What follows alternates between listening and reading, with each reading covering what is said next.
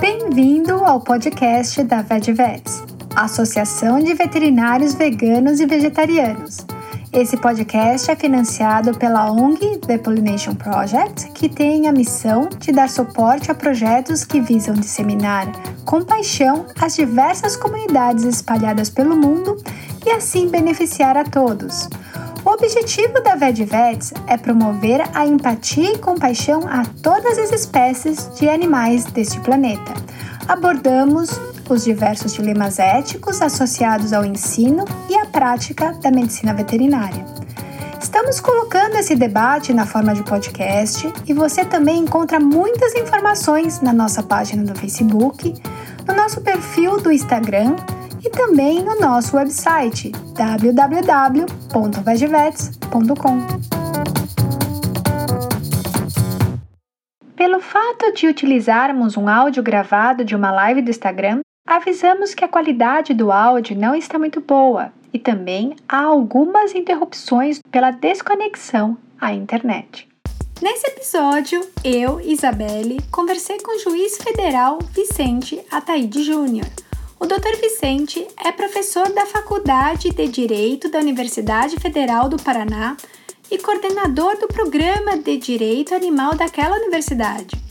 Falamos sobre sua trajetória na área de direito dos animais, abordamos também maus tratos, negligência, o papel da medicina de abrigo em dar suporte e acolhimento aos animais, e como estabelecer conselhos tutelares para os animais no Brasil. O áudio foi extraído de uma gravação da live do Instagram que ocorreu no dia 30 de junho de 2020, às 19 horas. Espero que ele já esteja aparecendo por aí. Muitas pessoas vindo. Eu estou só esquentando aqui os tamborins. Oi. Como que você tá, doutor Vicente? Olha, eu estou muito bem. Mas aqui onde eu moro, que é Curitiba, né, o sul do o, no Paraná, nós tivemos uma, uma tempestade gigantesca agora há pouco, aí teve bastante, bastante estrago. E até às seis horas da tarde nós não tínhamos energia aqui no local. Eu pensei que íamos ter problemas com a nossa live, mas deu tudo certo, a energia retornou, a internet também. Então estamos a postos aí para nossa para nossa programação, né? Para falar dos animais, para falar aí dos assuntos combinados aí para nossa noite. É um prazer enorme, né, ter você aí representando muitos advogados, muitas pessoas da causa animal. E você poderia contar mais sobre sua jornada, como isso como você chegou da advocacia a você juiz e você agora está trabalhando agora pelos direitos dos animais. Bom, inicialmente, Isabelle, me, me permita cumprimentar todos os teus convidados, é, o nosso público que vem nos prestigiando aí na, nas lives é, sobre o direito animal, sobre a ética vegana, sobre a medicina veterinária, né? Eu tenho participado com muitos médicos veterinários,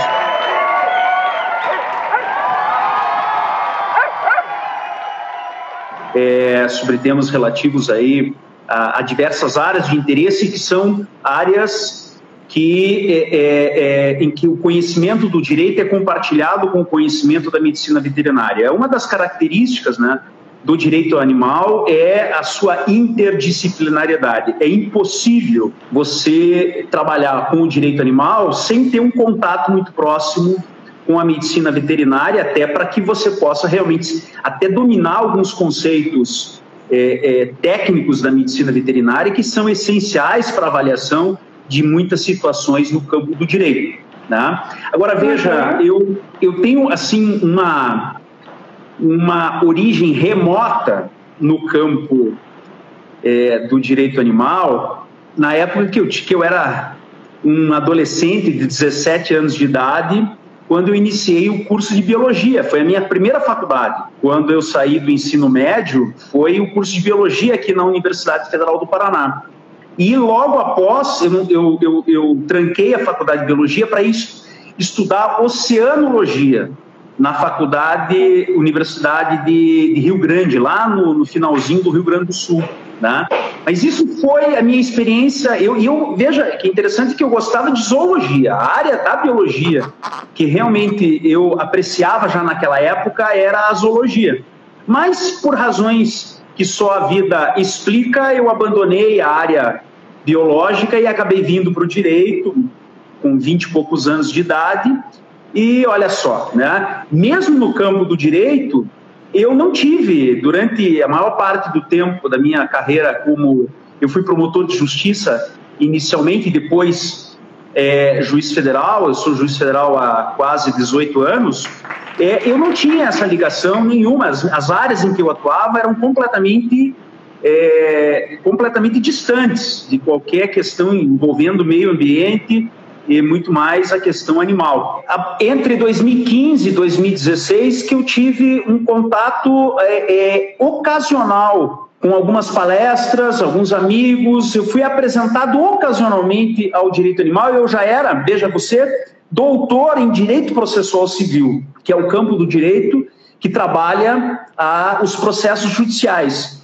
E quando eu me deparei com o direito animal, eu confesso para você que eu fiquei muito surpreso com o desenvolvimento dessa disciplina no Brasil, com as leis, com a Constituição, com tudo que nós realmente temos aqui no Brasil e que realmente permite ao jurista, né, ao pessoal do campo do direito, desenvolver uma pesquisas realmente é, é, é, que podem é, contribuir para uma mudança de realidade do tratamento dos animais e a sua relação com os seres humanos. Então eu percebi que era interessante investir no direito animal, até porque existe muita coisa nova para ser desenvolvida nesse campo.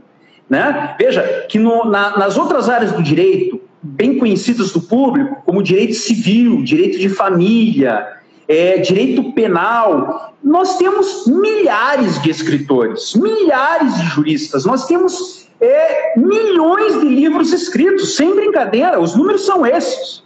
Né?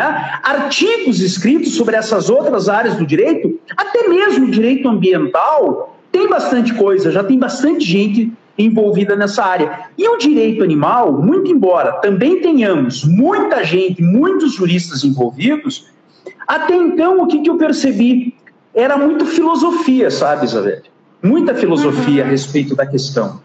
E pouco é, trabalho técnico para fazer com que o direito realmente pudesse começar a trabalhar a favor da causa animal. Então, eu, eu, eu me percebi que era possível e era interessante, dentro da minha carreira profissional acadêmica, eu sou professor da Universidade da Faculdade de Direito da Universidade Federal do Paraná, ter uma linha de pesquisa específica na, no campo do direito animal, mas exatamente para é, ajudar a construir soluções para que os animais sejam reconhecidos como sujeitos de direitos. Essa é a grande sacada. Né? Para que os direitos fundamentais animais sejam levados a sério pelos próprios juristas e pelos juízes, promotores de justiça, delegados de polícia, advogados, né?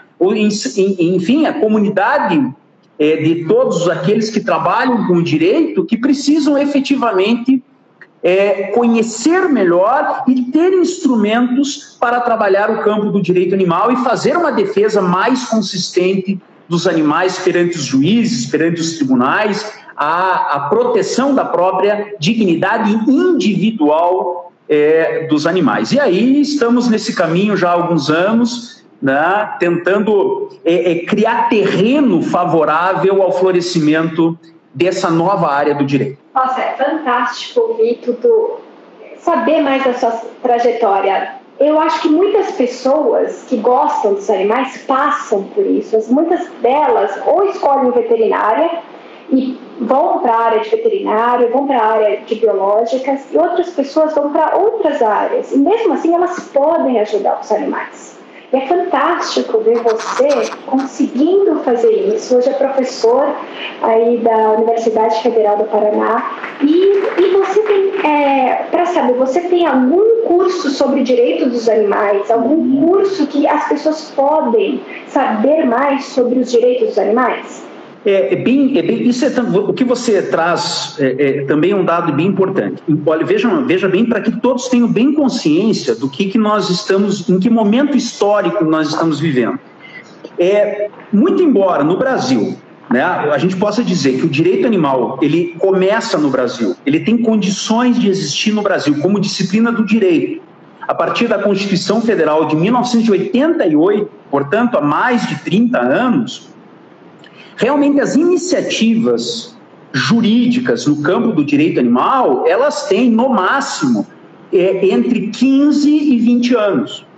Mas, mas, apenas em 2016 é que nós tivemos uma mudança radical com o julgamento é, no Supremo Tribunal Federal da ação direta de inconstitucionalidade 2000, é, 4983, que é a, a famosa ADIM da vaquejada, que declarou, assim de uma maneira bem simples, é a proibição da vaquejada, porque a vaquejada é uma atividade intrinsecamente cruel. E por que, que eu marco o ano de 2016?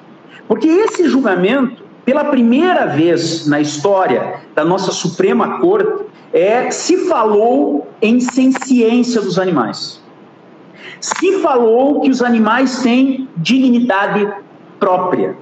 Ainda que a Suprema Corte não tenha dito que os animais são titulares de direitos fundamentais, o fato dela usar, começar a utilizar pela primeira vez a nossa terminologia, o nosso vocabulário, reconhecer que os animais, eles importam por si só, que eles não são instrumentos, que não são coisas, que não são objetos, que não são elementos do meio ambiente, fez um divisor de águas, abriu o mar vermelho para o direito animal, sabe? Uhum. E aí, é, a partir de 2016, nós começamos a ver fenômenos extraordinários.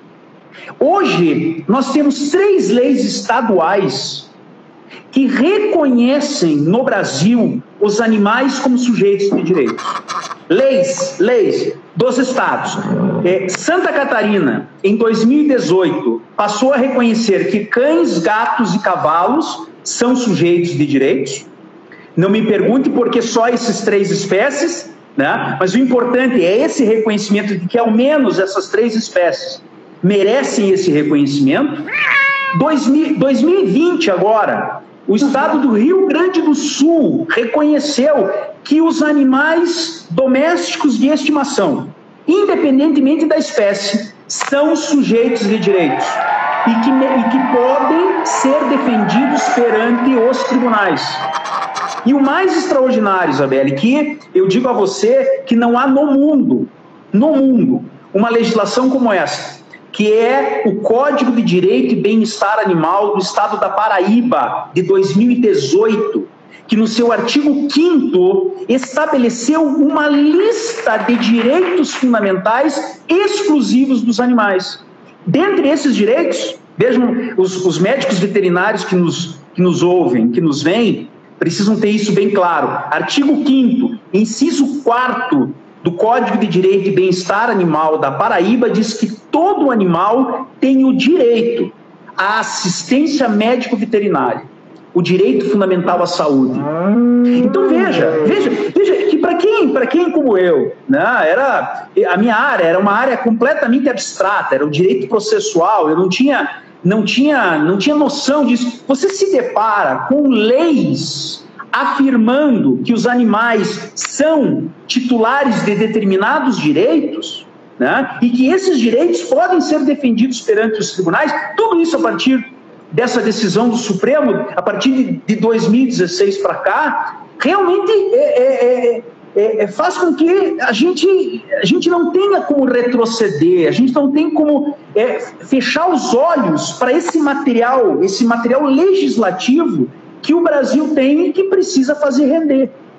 Né? Uhum. Eu, eu, eu estudei, eu fui, é, eu estudei um pouco da legislação norte-americana é, do direito do animal law norte-americano, a peculiaridade de que cada estado tem uma legislação própria, sim, é, sim. a legislação é, é, federal ela tem também algumas peculiaridades, mas eu, eu sei que muitas foram as tentativas nos Estados Unidos de fazer encampar a ideia de animais como sujeitos de direitos, até mesmo perante algumas demandas judiciais. Mas isso nunca aconteceu, nunca, nunca teve esse sucesso. Por quê? Porque a legislação, seja dos 50 estados americanos, seja da, da legislação federal norte-americana, nenhuma, nunca contemplou essa possibilidade de reconhecer que os animais são sujeitos de direitos.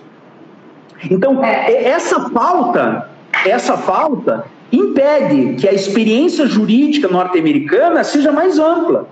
E aqui no Brasil que nós temos não só uma Constituição que proíbe taxativamente a crueldade contra animais, mas nós temos leis internas já reconhecendo os animais como sujeitos de direitos. Então, para mim, como jurista, né, como professor de direito, eu não tenho como fechar os olhos e dizer assim, não, isso aí é, é um nada, isso aí é algo que eu posso desconsiderar porque é uma legislação estadual. É, é, algo extremamente relevante e extraordinário. E aí, me permita, Isabelle, é aí que eu faço o link. Né? Diante de tanta maravilha legislativa, alguém pode pensar assim: é, mas os animais continuam sendo tratados como coisas. Né? É, bem, o boi, a vaca, o carneiro, o porco e a galinha continuam sendo abatidos cotidianamente para virar carne, para virar ovo, para virar, enfim, produtos. Né? Nós temos situações de maus tratos, de cães, de gatos, de animais. Tem. Veja, eu sempre, eu sempre digo, olha, é, não, não, isso não me, não me, não me, não me torna pessimista. Afinal de contas, o homicídio é crime desde sempre. E não é por isso que as pessoas é, deixaram de comer, cometer assassinatos. Agora imagine se nós não tivéssemos um código penal dizendo que matar alguém é crime.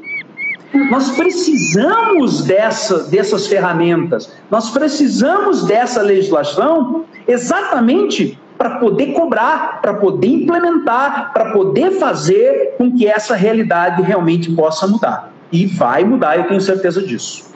Nossa, fantástico. É, eu ia perguntar mais é, agora, Vicente, sobre a lei geral que está na Constituição que protege os animais. Se você pode falar para gente, porque muitas pessoas desconhecem isso. É, veterinários, ah, quem trabalha na causa animal, desconhece. Você poderia resumir essa lei que está na nossa Constituição? É, é, me permita até, para não, não, não deixar as tuas, as tuas questões em branco, eu, você me perguntou das, das disciplinas, né?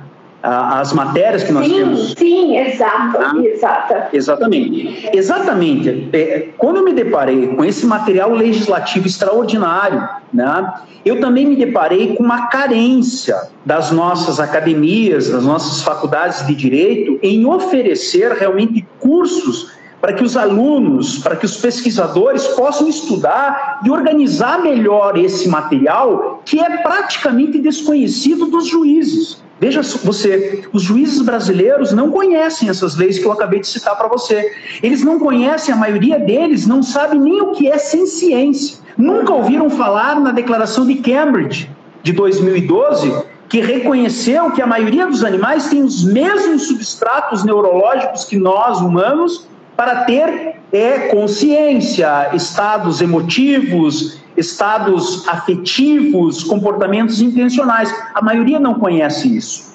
Então, eu tomei uma série de iniciativas que, me, que estariam à minha disposição desde, desde o ano passado, desde 2019. Nós temos uma disciplina de direito animal no currículo da Faculdade de Direito é, da Universidade Federal do Paraná. Este ano, o direito animal também entrou na pós-graduação. Quem quiser se candidatar ao mestrado ou doutorado na Universidade Federal do Paraná vai ter é, como encontrar uma linha de pesquisa para trabalhar isso. Né? Eu, tô, eu sou professor, eu integro a pós-graduação também da Faculdade de Direito, o programa, com essa linha de pesquisa.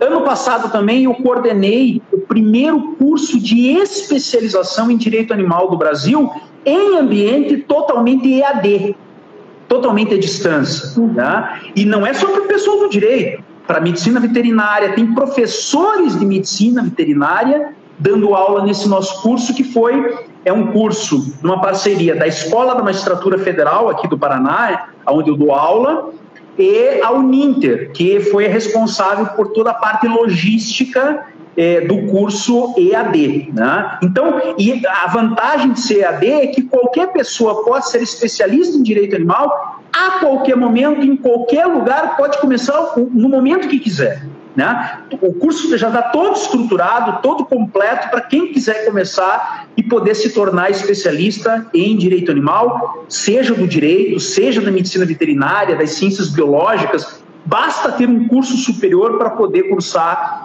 essa nossa especialização. E também é, a Universidade Federal do Paraná tem um programa de extensão em direito animal.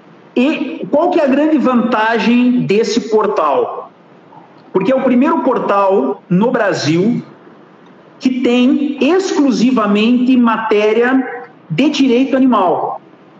Ou seja, artigos doutrinários, científicos, toda a legislação, a mais importante, os julgamentos da Suprema Corte, dos outros tribunais, a jurisprudência, sugestões de cursos, de congressos, perícias médico-veterinárias, as mais importantes, a gente também tem um link próprio para isso, resoluções do Conselho é, Federal de Medicina Veterinária, enfim, é, indicações bibliográficas, tudo aquilo que um pesquisador, que um estudante, é, que um interessado, que um ativista em direito, nos direitos animais pode querer é, é realmente conhecer para ter uma base né, para se informar a respeito é, de tudo que está acontecendo no campo do direito animal. Tem praticamente, a gente alimenta constantemente esse portal com as informações que nos vêm. Né? Então, esse programa ele é um programa é, plurianual que desenvolve várias atividades e agora, nesse momento, a gente está desenvolvendo dois projetos extraordinários. Um projeto que é chamado Banco de Ações de direito animal, que é para incentivar os advogados a entrarem com as ações usando os argumentos do direito animal. Que argumentos os advogados podem utilizar para convencer melhor os juízes né, a proteger juridicamente os animais? Então, essa, essa é, é um projeto de judicialização do direito animal. Né? E um outro projeto, que daí é um, é um, projeto mais amplo, chamado Animais Não São Coisas, Atividades uhum. de Educação Animalista. Esse nós temos mais de 120 inscritos, são, estamos com duas turmas, e a finalidade é educativa, pedagógica, de formação de novos educadores para os direitos animais. Né? Aí são aulas, capacitação, agenda para é, é, é, que tenhamos mais pessoas levando adiante a mensagem, a cultura e a cultura dos direitos animais pelo Brasil afora. Então a gente está estruturando aos poucos, né? É, temos que ter uma estrutura pedagógica nas faculdades para ampliar realmente o acesso, porque esse, nesse momento, né? É isso que nós temos. Nós precisamos levar as informações a quem tem poder de decisão, a quem faz política, a quem tem poder de decidir, juízes, ministros, desembargadores, advogados, promotores de justiça. Sem eles, o direito animal não vai acontecer. Sim, concordo. Vicente, muito obrigada mais uma vez por passar geral e, e dar essa continuidade é, de, na educação. Eu vou falar a minha experiência, que é a experiência de muitas pessoas, e o que eu ouço das pessoas. O que acontece, é, primeiro a gente não sabe sobre direitos animais, a gente ainda é da veterinária e que se, se você fala sobre direitos dos animais, você é considerado um extremista. Aqui nos Estados Unidos ainda é muito pior tem grupos ativistas, e vou dar um exemplo bem interessante para você, você já deve saber bem, acho, não sei se todos aqui sabem, eu moro em San Diego e eu tenho essa perspectiva Brasil e Brasil Estados Unidos. Eu vivo no, nos Estados Unidos há mais de 12 anos e eu vou falar o cenário que é aqui. Por exemplo, se eu tenho um cachorro que está no carro e está muito sol, está alta temperatura, eu posso quebrar o vidro e salvar aquele cachorro. Uhum.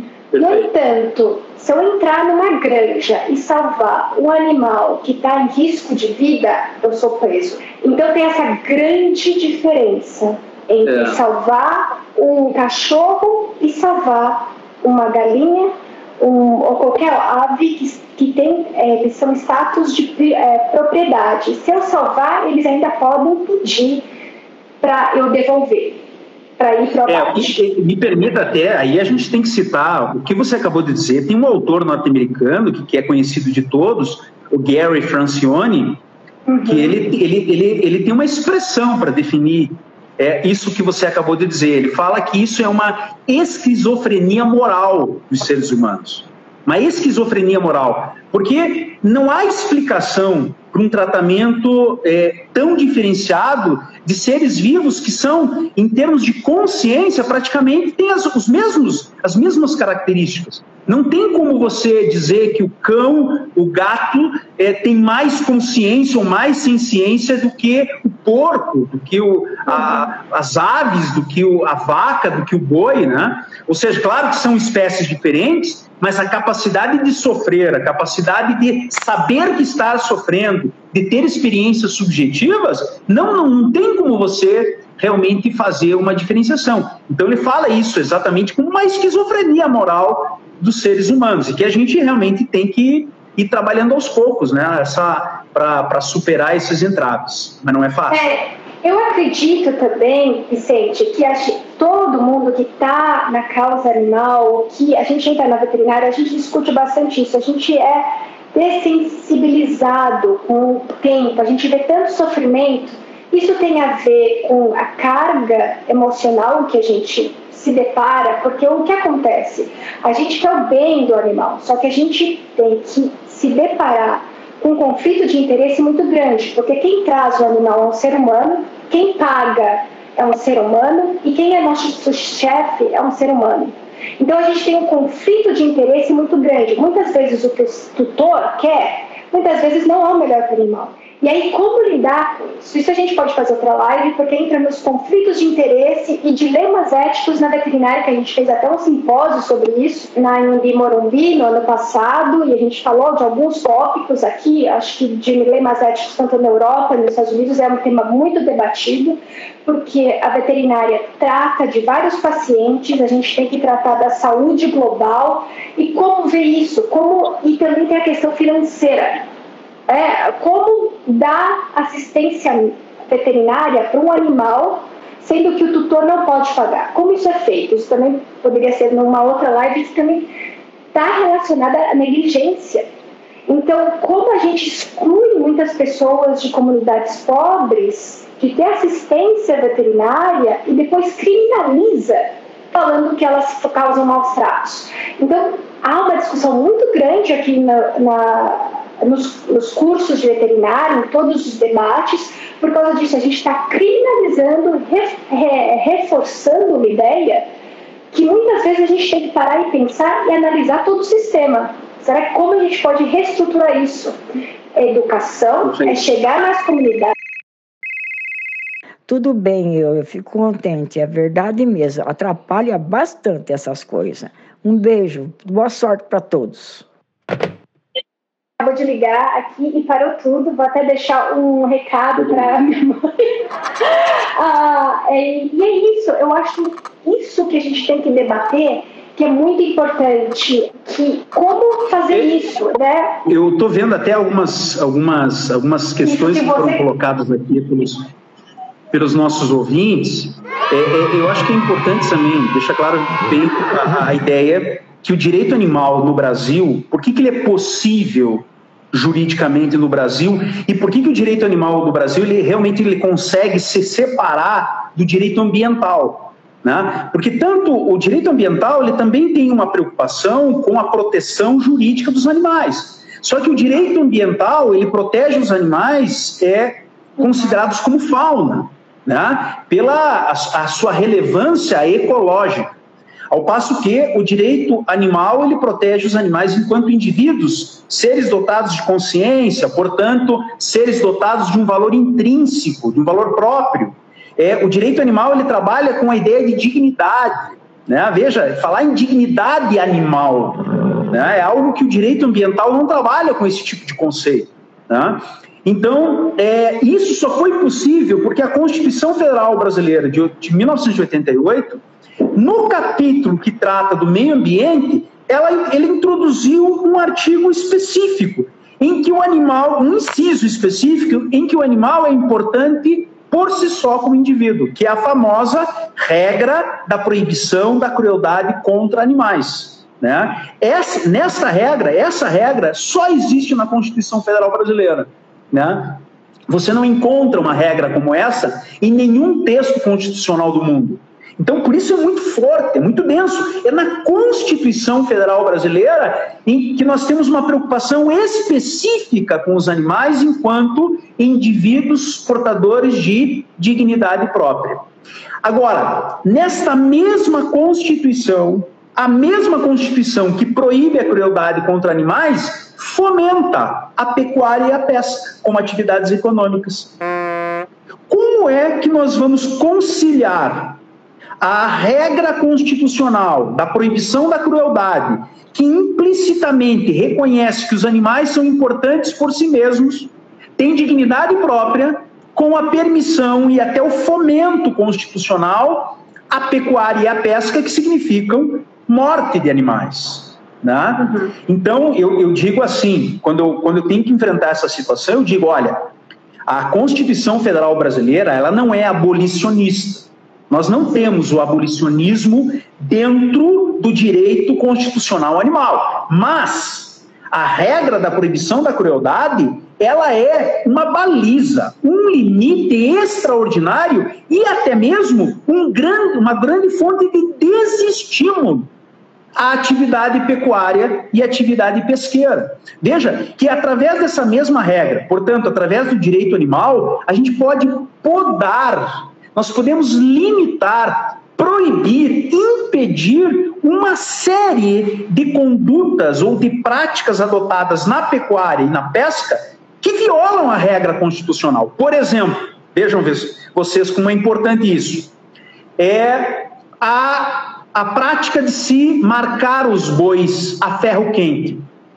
Uhum. É uma prática admitida pelo Ministério da Agricultura no Brasil, da Agricultura e da Pesca. Só que essa prática pecuária, ela é inconstitucional, porque ela viola a regra da proibição da crueldade. Outra coisa, a debicagem. A debicagem dos frangos, das galinhas poedeiras, a as gaiolas, as baterias de gaiolas, o confinamento de galinhas poedeiras viola a regra da proibição da crueldade. A produção da carne de vitela, só a, a, a produção não existe como produzir carne de vitelo sem crueldade extrema. Como não existe como produzir o foie gras, essa iguaria da culinária francesa, sem crueldade extrema. Ou seja, nós não podemos no Brasil proibir a pecuária nem a pesca. Mas certamente nós podemos introduzir via direito animal, via judicialização dessas questões, impedir que essas práticas cruéis extremas possam continuar sendo praticadas. E com isto, certamente, haverá um desestímulo pelo aumento de custo a essas atividades que queiramos ou não, é o preço que quem explora animais vai ter que pagar. Né? A nossa Constituição, ela, ela permite tanto a pecuária como a pesca, mas ela impõe limites que vão tornar essas atividades realmente mais custosas, mais dispendiosas e, portanto, um desestímulo a essas práticas que são que eu chamo de práticas vulnerantes é, a hipervulnerabilidade desses animais é, ditos animais de produção. Sim. É, só para relembrar, tem muitas pessoas que não viram. Eu assisti a sua live com o pessoal do Fórum Animal, onde você fala sobre o direito dos animais na pecuária. Excelente. Por favor, se vocês estão procurando materiais assim, a discussão entre a Vânia, do Fórum Animal, que é veterinária, defensora dos direitos animais, ela faz um trabalho incrível. E o Vicente é fenomenal. Tem, são, três, são três ah. partes, se vocês quiserem. Vão no, no perfil do Fórum Animal que vocês encontram essa live. É um material muito é riquíssimo, porque os dois debatem todo essa, esse cenário, como aplicar os direitos animais na pecuária. Exatamente. Eu achei fantástico. Parabéns, uh, Vicente, por, por essa live que foi é, e veja, é rica. Hum, e veja que no Brasil nós temos mais um detalhe que certamente aí nos Estados Unidos você não vai encontrar. Um crime, um crime, um tipo penal dizendo que abusar, maltratar, ferir ou mutilar animais ou ainda, utilizar animais em experimentações científicas de forma abusiva é crime. Mutilar animais, ferir, abusar, maltratar ou a utilização abusiva de animais em experiências científicas, quando você tem métodos é, é, já catalogados para evitar utilizar animais em experimentações científicas, isso no Brasil é crime. Não importa, não importa se a pena é baixa ou não é. Só o significado disso nos permite dizer e fazer um controle de diversas áreas é, em que há o, o, o manejo, o manuseio ou exploração de animais, e por isso que a gente precisa trabalhar o direito animal, porque o direito animal tem todas essas ferramentas que ainda, vejam bem, foram subutilizadas. E foram subutilizadas porque advogados, juízes, promotores não conhecem o direito animal. Essa é a grande, é a grande sacada que a gente precisa realmente é, é levar em consideração. Vicente, um assunto que também está relacionado, na parte veterinária, claro, a gente não tem direitos animais na, no currículo. Outra coisa que a gente também não é, não é bem estabelecido no nosso currículo é o bem-estar animal e comportamento animal. Isso, a Carla Molento, se quem quiser, a gente tem uma live com a Carla Molento, ela é professora da Universidade do Paraná. Eu acho que Meu. você, é, Vicente, está aí rodeado de profissionais maravilhosos, como uhum. a Carla Molento, Carla Molento e também a Rita, que trabalha na medicina do coletivo, que trabalha com ah, animais abandonados e toda, toda a implicância de ter animais abandonados e também relacionado com saúde pública, relacionado ao bem-estar animal e bem-estar humano.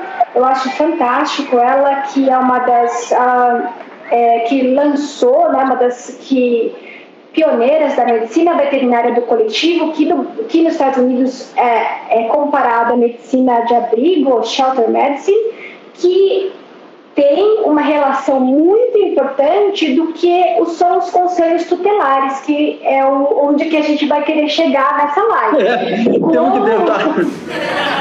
Porque tem que ter todo um histórico né, do, é. das leis brasileiras, direitos dos animais, e agora vamos chegar na, nos conselhos tutelares para animais. Isso foi uma ideia do, do do Vicente numa live com a Larissa, veterinária, que elas estavam falando sobre danos morais e eles estavam falando sobre como a gente tem os danos, na verdade, emocionais do próprio animal que está em abandono ou vem de alguma situação que é, de crueldade, de negligência, não são só danos físicos, são danos emocionais, e é verdade. A gente, quem trabalha na medicina de abrigo, vê muito isso. A gente tem que tratar, então, daqueles animais que também seres humanos que estão chegando ali, muitas vezes de violência doméstica, eles não têm aonde levar os animais, onde ficar, onde ter, ter abrigo para essas mulheres, crianças, então chegando em estado de violência doméstica, acolher aquelas pessoas, ou ter um lar temporário para aquele animal que a pessoa não pode oferecer um lar naquele momento porque ela está passando por problemas muito graves na vida e ela não está conseguindo lidar. E Vicente, fale mais como você vê a implementação desses conselhos tutelares, é, se precisaria que é, se precisaria de, de que estrutura de dinheiro, como levantar dinheiro e de que profissionais seriam é, importantes para a implementação e para toda a estruturação do seu projeto. Veja, tem duas observações preliminares quanto a esse tema dos conselhos tutelares animais. Em primeiro lugar, é, o Brasil, em termos municipais, a estrutura de atendimento dos animais costuma ser muito precária, se, se não, para dizer assim mais diretamente, inexistente. Né? Os municípios em que, exatamente, é, especialmente, claro, os animais, é, no, no, no, ponto de vista municipal, né? especialmente cães, gatos, cavalos, enfim, os animais que circundam é, as cidades, Comumente, né, o Brasil tem mais de 5 mil municípios, os municípios, especialmente do interior, costumam não apresentar uma estrutura adequada de atendimento de animais em situação de risco. Né? Ou seja, animais abandonados ou animais que podem estar sendo vítimas de maus tratos. Bem, o segundo ponto. Dá para fazer um paralelo muito interessante hoje entre o direito animal e o direito da criança e do adolescente. Por que, que eu faço esse paralelo? Porque as crianças, é, antes do Estatuto da Criança e do Adolescente de 1990, elas eram os chamados menores. Né? A criança e adolescente era chamado menor, e pasmem, até o Estatuto da Criança e do Adolescente é, não se afirmava que crianças e adolescentes, que os menores, eram sujeitos de direitos eram considerados objetos de tutela do Estado. As crianças em situação de risco, os menores, o menor infrator, era objeto de compaixão, claro, de piedade e de tutela estatal. Somente com o Estatuto da Criança e Adolescente que isso se é, inverteu e as crianças passaram a ser efetivamente reconhecidos como titulares de direitos, de garantias que os juízes de menores não podiam fazer o que queriam com essas crianças, como antes do estatuto realmente acontecia. Né? E é exatamente no Estatuto da Criança e do Adolescente que nós temos a figura do Conselho Tutelar. Né? Eu estou aqui na minha tela do computador, o artigo 131 do ECA, do Estatuto da Criança e do Adolescente, que diz: o Conselho Tutelar é órgão permanente e autônomo não jurisdicional, ele não, ele não, é, um, não é composto de juízes, encarregado pela sociedade de zelar pelo cumprimento dos direitos da criança e do adolescente, definidos no, no Estatuto.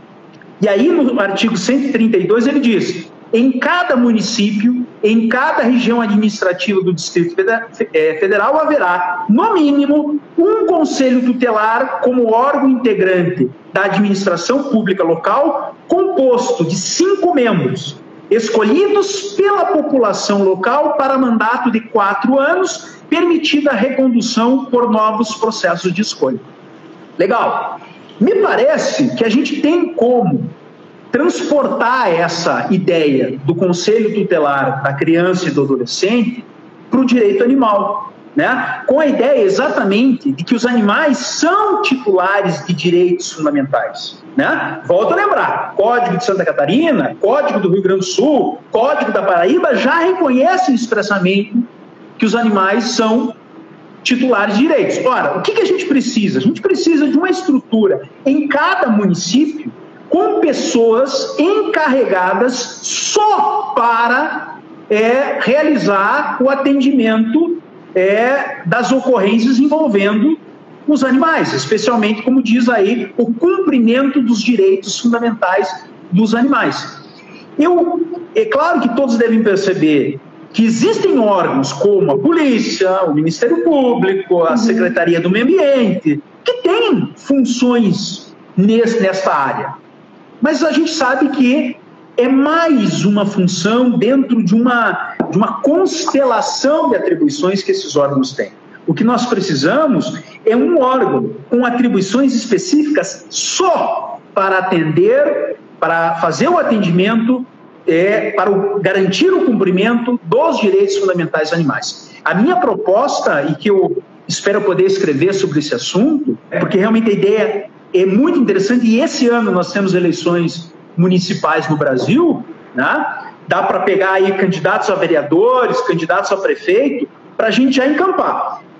É, enquanto nós não tivermos uma lei federal regulamentando para todo o Brasil um conselho tutelar animal, certamente cada município pode instituir o seu.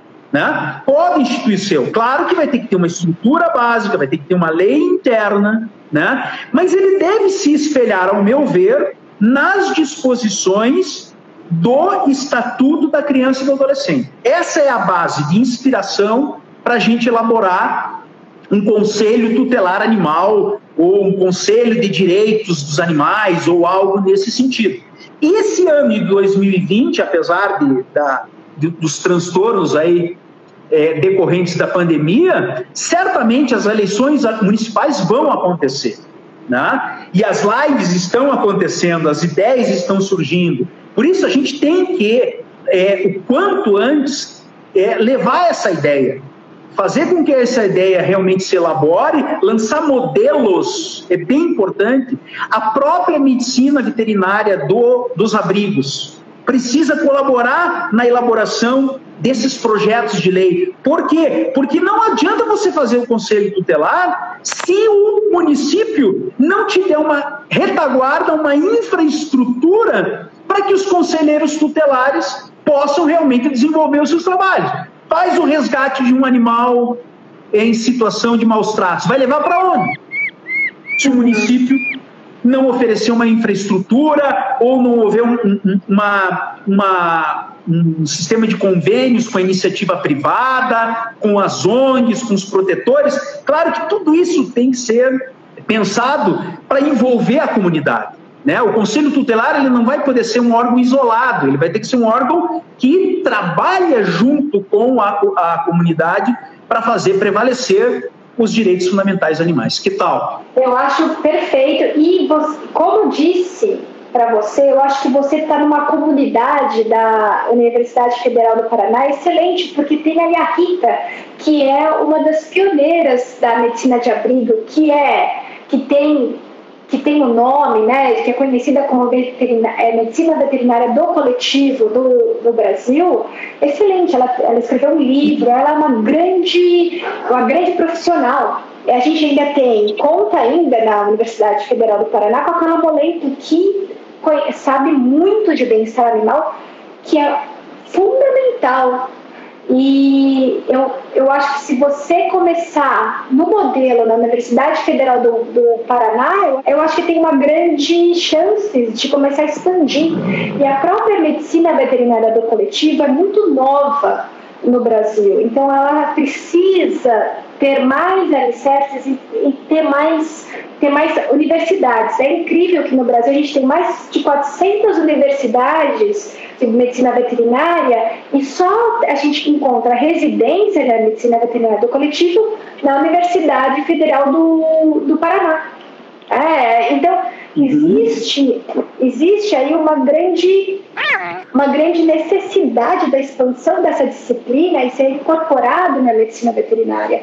Uh, é claro que a gente tem grupos na, em Morumbi, grupos fantásticos da Coletivete que falam sobre medicina veterinária do coletivo, só que eu, isso é a minha opinião, eu acho que essa, essa disciplina tem que alavancar no Brasil, ainda mais com o número o número grande de animais abandonados que a gente tem e todo o, todo o olhar da, do médico veterinário de abrigos para esses animais. Ele vai trabalhar com esses animais, protocolos diferenciados, vai trabalhar com uma linguagem acessível para a comunidade, uma linguagem empática e também, como eu falei sobre o movimento sem estresse, como lidar com aquela, aquele aquela pessoa que está em estado de vulnerabilidade, tanto por várias causas ali, e também falar com aquele animal, lidar com aquele animal que está vindo de uma situação muito complicada. E como a gente as, é, tem que saber de comportamentos, você tem que saber de protocolos de medicina veterinária diferenciados para aplicar em, em, medicina de abrigo, e também saber de saúde pública, saber sobre perícia veterinária, é, é, uma, é uma amplitude ali de, de também epidemiologia e ter vocês de direito de, a, é, direitos dos animais, ter advogados e, e ter toda essa infraestrutura, infraestrutura é fenomenal. É. Eu, eu tenho até uma pergunta que eu acho bem interessante, é uhum. é sobre a eventual remuneração dos conselhos tutelares animais, né? Se é, quem vai participar desses conselhos uhum. re receberia remuneração. O Estatuto da Criança e Adolescente prevê a remuneração, sempre foram remunerados, e agora, né, desde 2012, o, o ECA também faz uma, ampliou os direitos trabalhistas, por assim dizer, dos conselheiros tutelares. Eles têm direito à previdência social, férias, licença maternidade, licença paternidade, gratificação natalina, uma espécie de 13 terceiro, tudo isso é previsto no artigo 134. No campo do, do Conselho Tutelar Animal, eu, me parece que para que ele realmente dê certo, né, em primeiro lugar, ele não pode realmente significar uma oneração dos cofres municipais de uma forma muito elevada, porque isso aí daí não sai do papel. A gente sabe que é, é, as dificuldades orçamentárias sempre vão ser alegadas como, como um impeditivo para que os conselhos tutelares possam sair do papel. Mas me parece que o essencial, o essencial é garantir que o conselho tutelar possa ter um fundo ou uma, uma, é, uma, uma reserva né, para o financiamento das suas próprias atividades. Porque de nada vai adiantar você ter um conselho tutelar, conselheiros tutelares, se você não tiver uma sede, é, um telefone celular, um veículo, né? não tiver uma, uma, uma infraestrutura mínima para que esses conselheiros possam efetivamente exercer as suas atribuições. E eu digo isso porque eu fui promotor de justiça da infância e juventude, quando eu trabalhei no estado de Rondônia como promotor de justiça. E eu me lembro bem que a grande, a grande questão envolvida era exatamente garantir os meios é, financeiros para que o Conselho Tutelar pudesse ter algum tipo de ajuda. A minha proposta, eu sei que a nossa live está quase acabando, a minha proposta é, ao invés dos conselheiros tutelares animais terem um salário como os conselheiros tutelares da criança e do adolescente, eles teriam uma ajuda de custo, né? uma ajuda de custo mensal né? para que eles pudessem realmente fazer frente às despesas necessárias do seu dia a dia como conselheiros tutelares. Porque daí não tem aquelas repercussões é, salariais que às vezes comprometem realmente a folha de pagamento de um município. Né? Mas tem que pensar seriamente. A minha proposta é que os conselhos tutelares animais se espelhem naquilo que o Estatuto da Criança e Adolescente já tem hoje em termos de conselho tutelar da criança e do adolescente. Perfeito, Vicente. Eu acho que eu acho que essa proposta muda muito o cenário no Brasil, porque isso vai fazer a gente ver com outros olhos aquelas pessoas que realmente estão em estado de vulnerabilidade, não só os animais, como os humanos. E, e ter essa rede de além de empatia, de compaixão, de recebimento dessas pessoas, e ter um lugar ali que elas estão confortáveis, como se fosse um abrigo. abrigo é tudo, porque muitas vezes as pessoas, aquele animal perdeu tudo. E ele precisa ter um lugar para se recuperar, para retornar aí a ter uma nova vida. Eu acho maravilhosa essa ideia, eu acho que é muito promissora e eu espero que você consiga colocar essa ideia para frente. Eu, é. eu acho que você tem tanta força e tem tantas pessoas ali que querem te ajudar que você vai conseguir, Vicente. Se você precisar de alguma coisa da gente, pode contar conosco. Não, sem sombra de dúvidas, né? Me permita assim, eu sei que está no final, a Débora está te perguntando se os conselheiros tutelares teriam que ser médicos veterinários. Não, né? Os, conselhos, os conselheiros tutelares são membros da comunidade local, do município. É claro que o médico veterinário ele vai ter que ser fornecido pelo município, pelo município como retaguarda. Né? O Conselho Tutelar das Crianças e Adolescentes não é formado de psicólogos, assistentes sociais, médicos, né? é gente da comunidade. Né? O princípio é da participação comunitária, que é um princípio do direito animal. É bem importante que você tenha isso. Por isso que a base é o Estatuto da Criança e do Adolescente. Pode dar uma olhada lá, Débora, para a gente construir essa ideia é, a par e passo né, com o Estatuto da Criança e do Adolescente.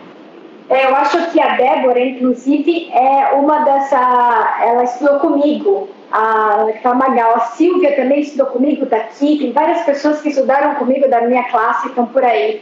É bem interessante. E a gente, por exemplo, a gente não via isso quando a gente se formou. Hoje, a medicina veterinária é tão diferente. É, a gente não tinha medicina de abrigo, hoje a gente tem. É uma coisa assim fenomenal. É a veterinária que, na verdade, eu queria 20 anos atrás. E hoje a gente tem isso. É, eu, eu gosto tanto de falar sobre isso. E, e, muito obrigada, Vicente, mais uma vez por estar aqui com a gente, de falar sobre essa ideia. Eu acho que a gente pode marcar mais lives falando sobre estruturação disso. E você, a gente ainda tem dois minutos. Agora eu vou deixar com você para você finalizar, Vicente. Eu agradeço, doutora Isabelle, mais uma vez a oportunidade, ao VEGVEX pela oportunidade de participar dessa live. E eu espero poder voltar para uma nova live para falar da realidade dos conselhos tutelares no, animais no Brasil. Eu acho que vai dar certo. Eu, eu agradeço muito e cumprimento todos os nossos ouvintes aí pelo prestígio e pela consideração. Muito obrigado pela, pela oportunidade.